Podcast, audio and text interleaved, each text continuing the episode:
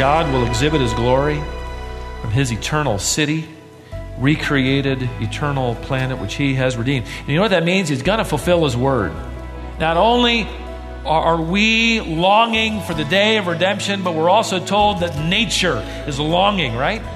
The groaning will one day cease as a new earth enjoys the glory of God in, in, in, all of its perfection and beauty and systems set in motion for the glory of God and for the pleasure and enjoyment of God's redeemed people.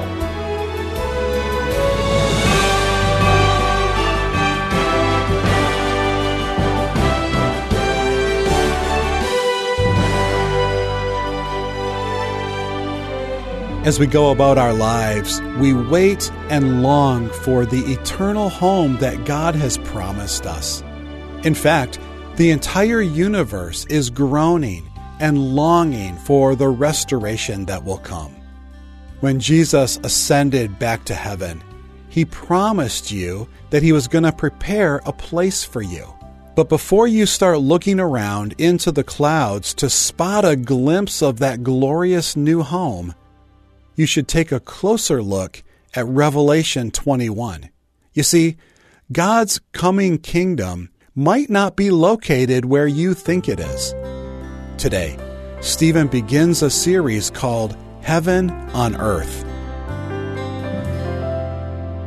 We return today to our study through the book of Revelation. So far, we've covered all the themes except this last theme, which is the grandest of all, the theme of heaven. We began by looking at the opening pages of Revelation where we studied the sovereignty of Christ in his church.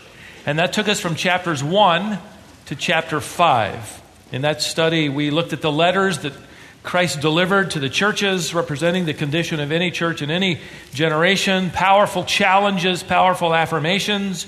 We then followed the raptured church to heaven and listened in on what we called the first hymns of heaven as hundreds of millions of angels and the redeemed burst into song before the throne of God.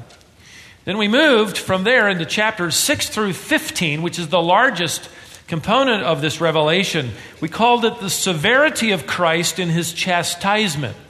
And we watched as the terrible time of tribulation began. Four horsemen appear, one after another.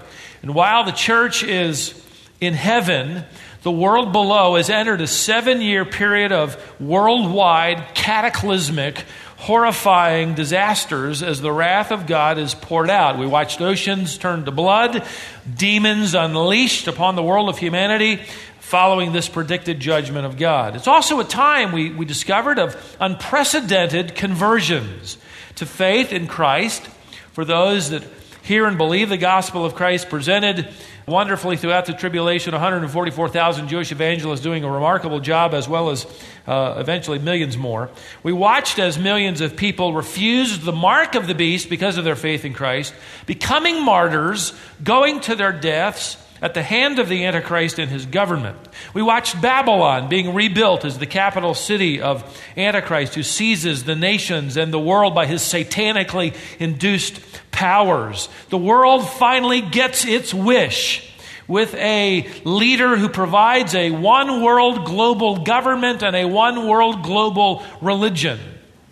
We watch the Antichrist's grip weaken under the unrelenting barrage of God's judgments and the axe, the bowls, the trumpets, and all of that, and, and the growing frustration of the nations around him. Then, as the world scene begins to turn on itself, we watched Christ visibly through the revelation of John return with his beloved. We called that study the supremacy of Christ in his coming. The Antichrist and the armies are defeated by our Lord, and we riding with him on our white stallions. Satan is, is thrown into the abyss for one thousand years. We get our word millennium from that.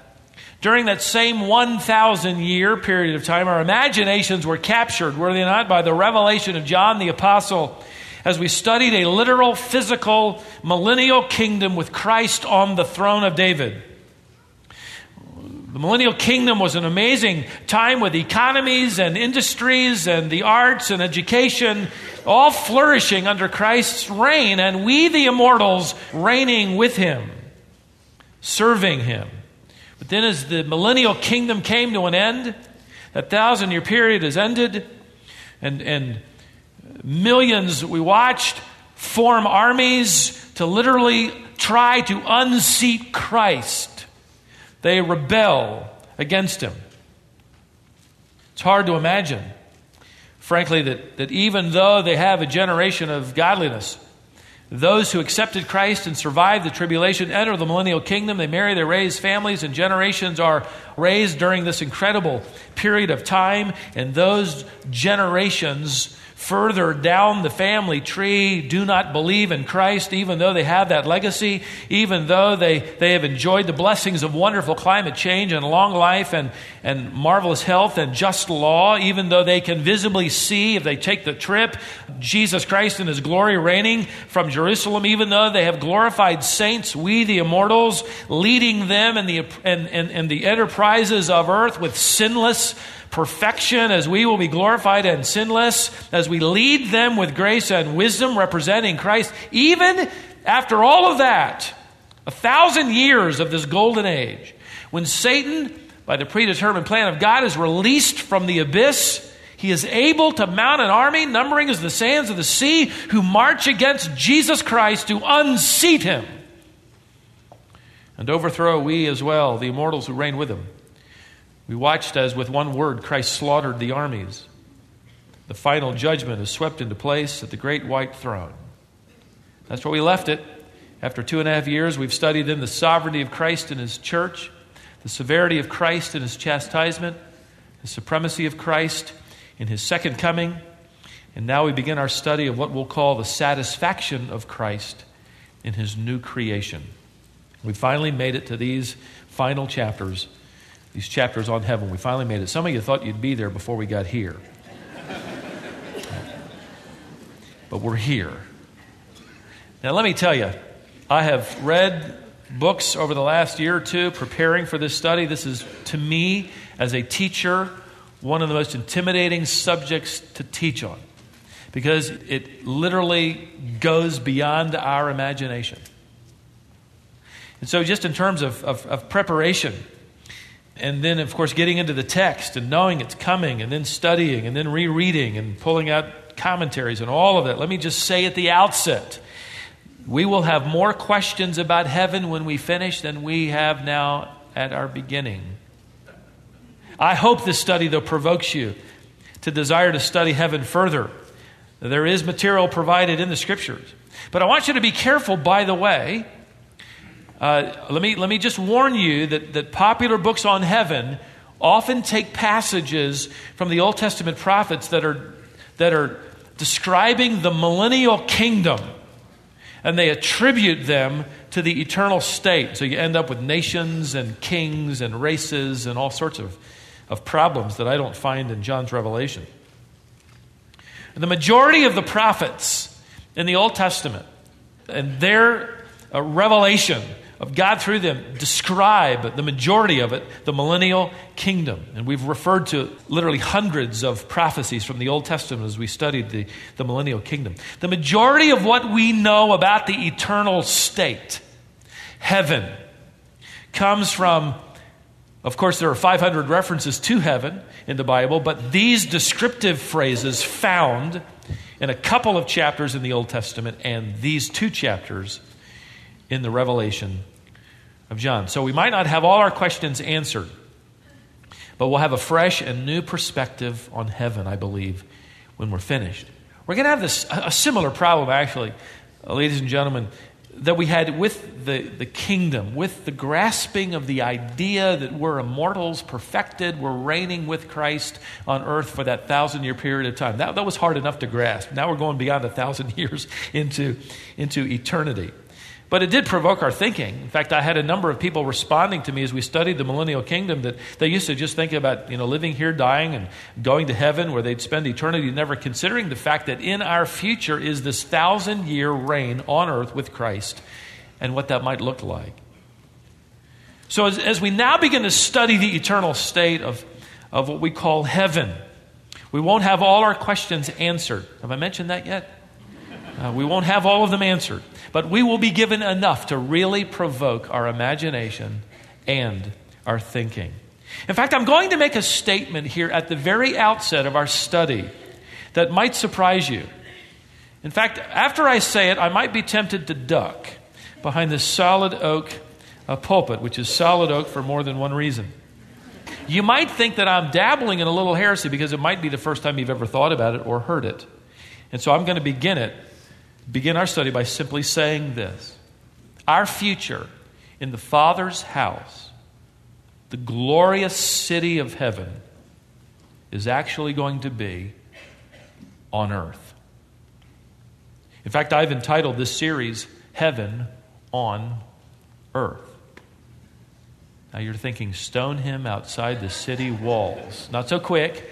Some of you look too eager. Give me, give me some time here. The truth is, the average Christian thinks about heaven as a place up there somewhere where a city is hinged upon nothingness, but we should be happy about it because we're going to do a lot of singing.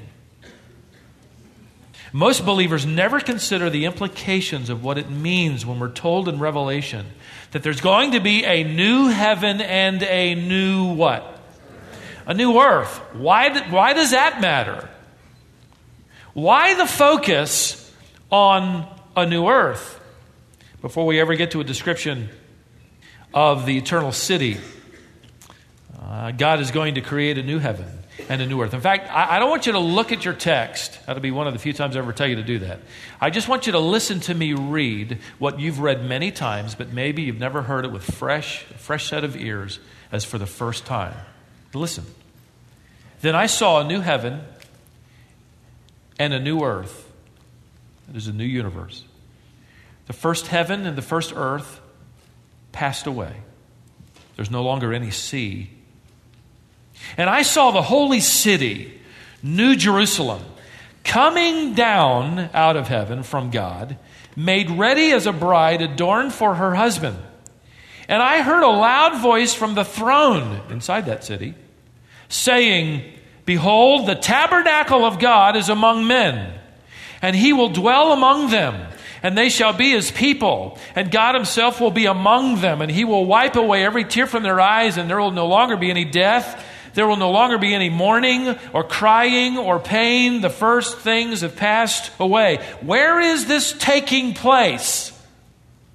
On earth. To what does the New Jerusalem, the city of God, what we think of when we think of that which is composed of heaven, where does it descend? To earth. Ladies and gentlemen, we cannot begin to discuss an eternal heaven without discussing an eternal earth.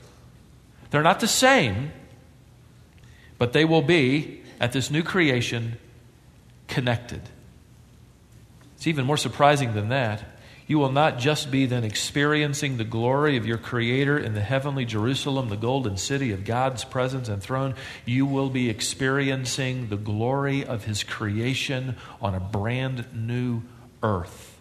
And with that, a new universe forever. So, perhaps with some questions in your mind already, let's go to Revelation chapter 21 and begin at verse 1. Then I saw, stop there. You need to know what that means. This particular phrase, I saw, is used throughout the book of Revelation to indicate chronological progression. That is, we're going to move from one event to the next event.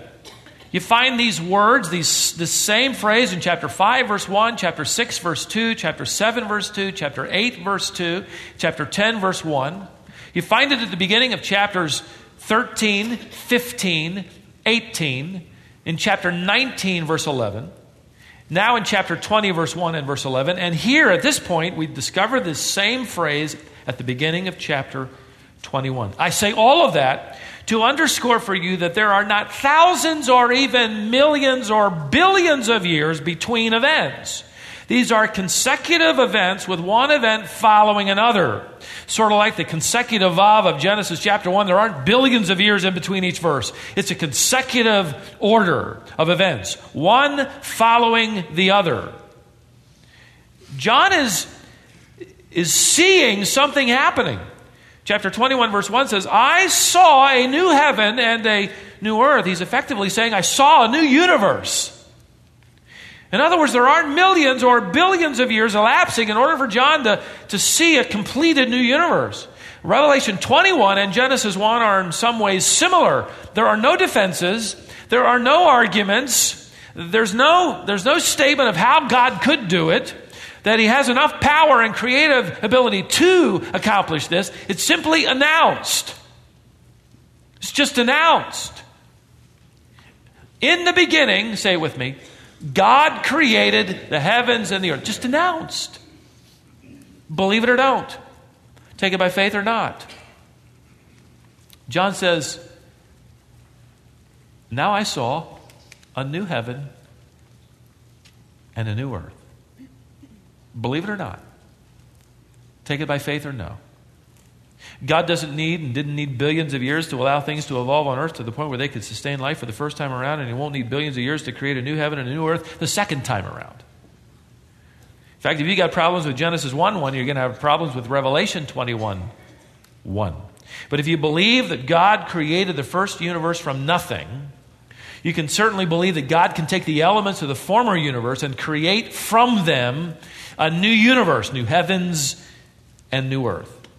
Now, you might wonder why God didn't keep the first universe. What's wrong with this one? Why not refurbish it? Why not clean it up or dust it off? Why? Why did he not keep it? What happened? If John sees a new earth being created, what happened to the old one? Well, if you turn back in your Bibles 10 pages, you have my translation. 10 pages to 2 Peter chapter 3. Listen to that sound. Isn't it marvelous? Isn't that wonderful? Sign of a church headed in the right direction. Pages of God's Word turned. 2 Peter 3, verse 3. Know this, first of all, that in the last days mockers will come with their mocking, following after their own lust, saying, Where is the promise of his coming? For ever since the fathers fell asleep, all continues just as it was from the beginning of creation. The word translated mocker is a word that refers to someone who makes fun of. Someone who mocks. It was used in the Greek language for a child playing with a toy. In other words, the unbelievers are going to make fun of those who believe that somehow God will interrupt the normal laws of the universe and bring judgment. You've got to be kidding. That's silly. They, they treat it, they view it like a child might play with a toy.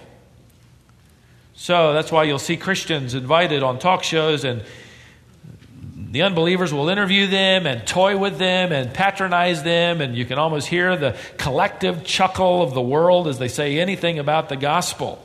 They don't treat them any more seriously than a child should treat a, a, a, toy.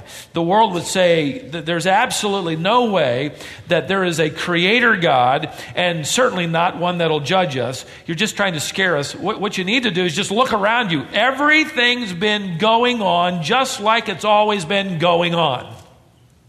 It's called the scientific theory of uniformitarianism.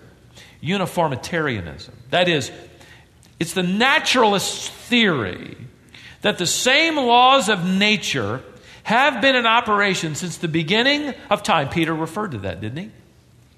Unchanged, unchangeable, and they follow a uniform pattern.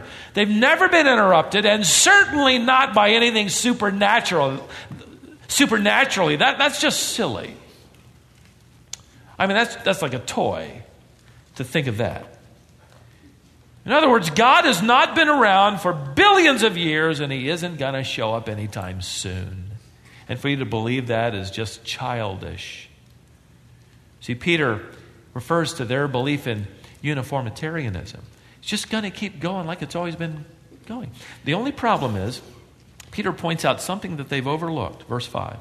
When they maintain this, that is, this theory, it escapes their notice that by the word of God the heavens existed long ago, and the earth was formed out of water by water, through which the world at that time was destroyed, being flooded with water.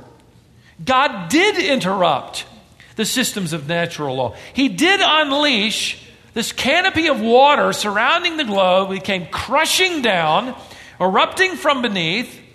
And so the warnings of Noah that it's going to rain and flood, and they're going, We've never seen rain. It hadn't rained up to that point. We don't know what you're talking about. That's never happened, and so it will never happen. But it did. God literally brought the water down and from beneath and drowned mankind in judgment. The only people who were saved were those in the ark, Genesis chapter 7. God now warns through the Apostle Peter's letter just as I disrupted the planet I created so that the world was flooded, there is another judgment coming. Look at what Peter reveals in verse 7. But by his word, the present heavens and earth are being reserved for fire kept for the day of judgment and destruction of ungodly men. Look down at verse 10, the middle part. The heavens will pass away with a roar, and the elements will be destroyed, literally loosed. Uh, the, the, the, Greek word means that it comes apart. The atoms split, so to speak. With this intense heat, and the earth and its works will be burned up. Now, if you go back to verse 7, you could translate Peter's words the present heavens and earth are being, they have been stored with fire, kept for the day of judgment. Now, Peter doesn't know then what we know now, but we now know that just about everything about us, is, the major elements of our world, are flammable. Just as God allowed the canopy of water to collapse the reserves of water beneath to erupt, drowning the earth's inhabitants. God has already built into planet Earth the fire, so to speak, which He will simply allow to erupt. Think about it. The Earth we live on is about 200 and or 25,000 miles in circumference and 8,000 miles in diameter. The Earth, as you know, is, is formed like a hollow ball the outer shell or crust, and eventually you get to a liquid core that is seething and boiling at the center of the earth. Temperatures there are estimated to be as high as 10,000 degrees Fahrenheit, about the same as the surface of the sun. In some places of the earth's crust, the molten, superheated elements are near enough the surface, and the pressure is so great that suddenly a piece of crust blows apart, usually at some mountain whose roots reach, as it were, into the cauldron of fire. We refer to that mountain as a volcano. And suddenly, millions of tons of, of burning rock and earth and fire shoot heavenward, flames hundreds of feet into the air, emitting this, this uh, stream of glowing red hot lava, as well as sending a plume of ash high into the air. You may remember if you're old enough in May 18, on May 18th, 1980, almost said 1880, none of you are that old, 1980, Mount St. Helens in the Pacific Northwest erupted. It left an area three times the size of the District of Columbia, an utter wasteland. That volcanic eruption, which, which lasted for nine hours, spewed out 13,000 metric tons of gas and rock every single second. Now, you talk about pressure, the pressure inside this planet. Perhaps you've just seen the news recently of the volcano erupting in Iceland, right? One article that I read said that it has shut down air travel across Europe. It sent an ash plume more than five miles into the air. World leaders have been forced to govern by phone from airport lounges, this article said. Even world militaries have been forced to alter their flight patterns. This article said the wider fear is that the invisible microscopic particles could clog airplane engines and cancellations are now have become the world's biggest flight disruption since 9/11. That's just one volcano. That's just one volcano erupting. And it shuts down the business of world empires. I thought it was interesting that the same news magazine that I read this article in, that of course would have scoffed at the idea that these are warnings of a coming judgment of a planet that literally is winding down, destined for judgment. They would probably mock at that and think that's silly. And yet, that same magazine, I looked over to the left hand margin, and there was an article where astronomers were figuring out new ways to come in contact with aliens. Are we reverse or what? We're captivated by the wrong thing. My friend, listen to this. Every hot springs is a warning. Enjoy it, but it's a warning. Every spouting geyser of steam is a sermon.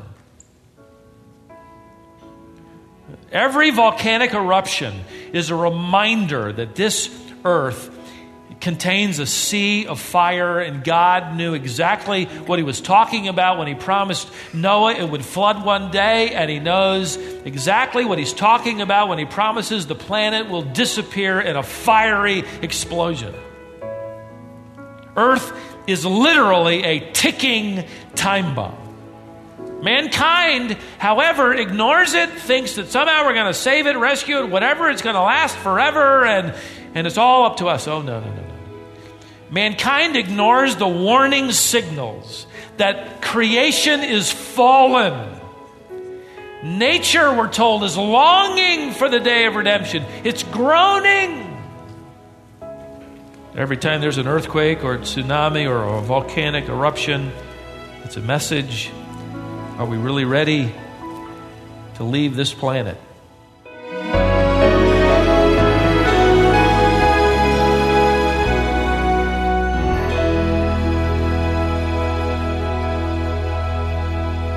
The destructive forces that you see and experience in nature were not part of God's original design. Even nature longs for the restoration that God will bring.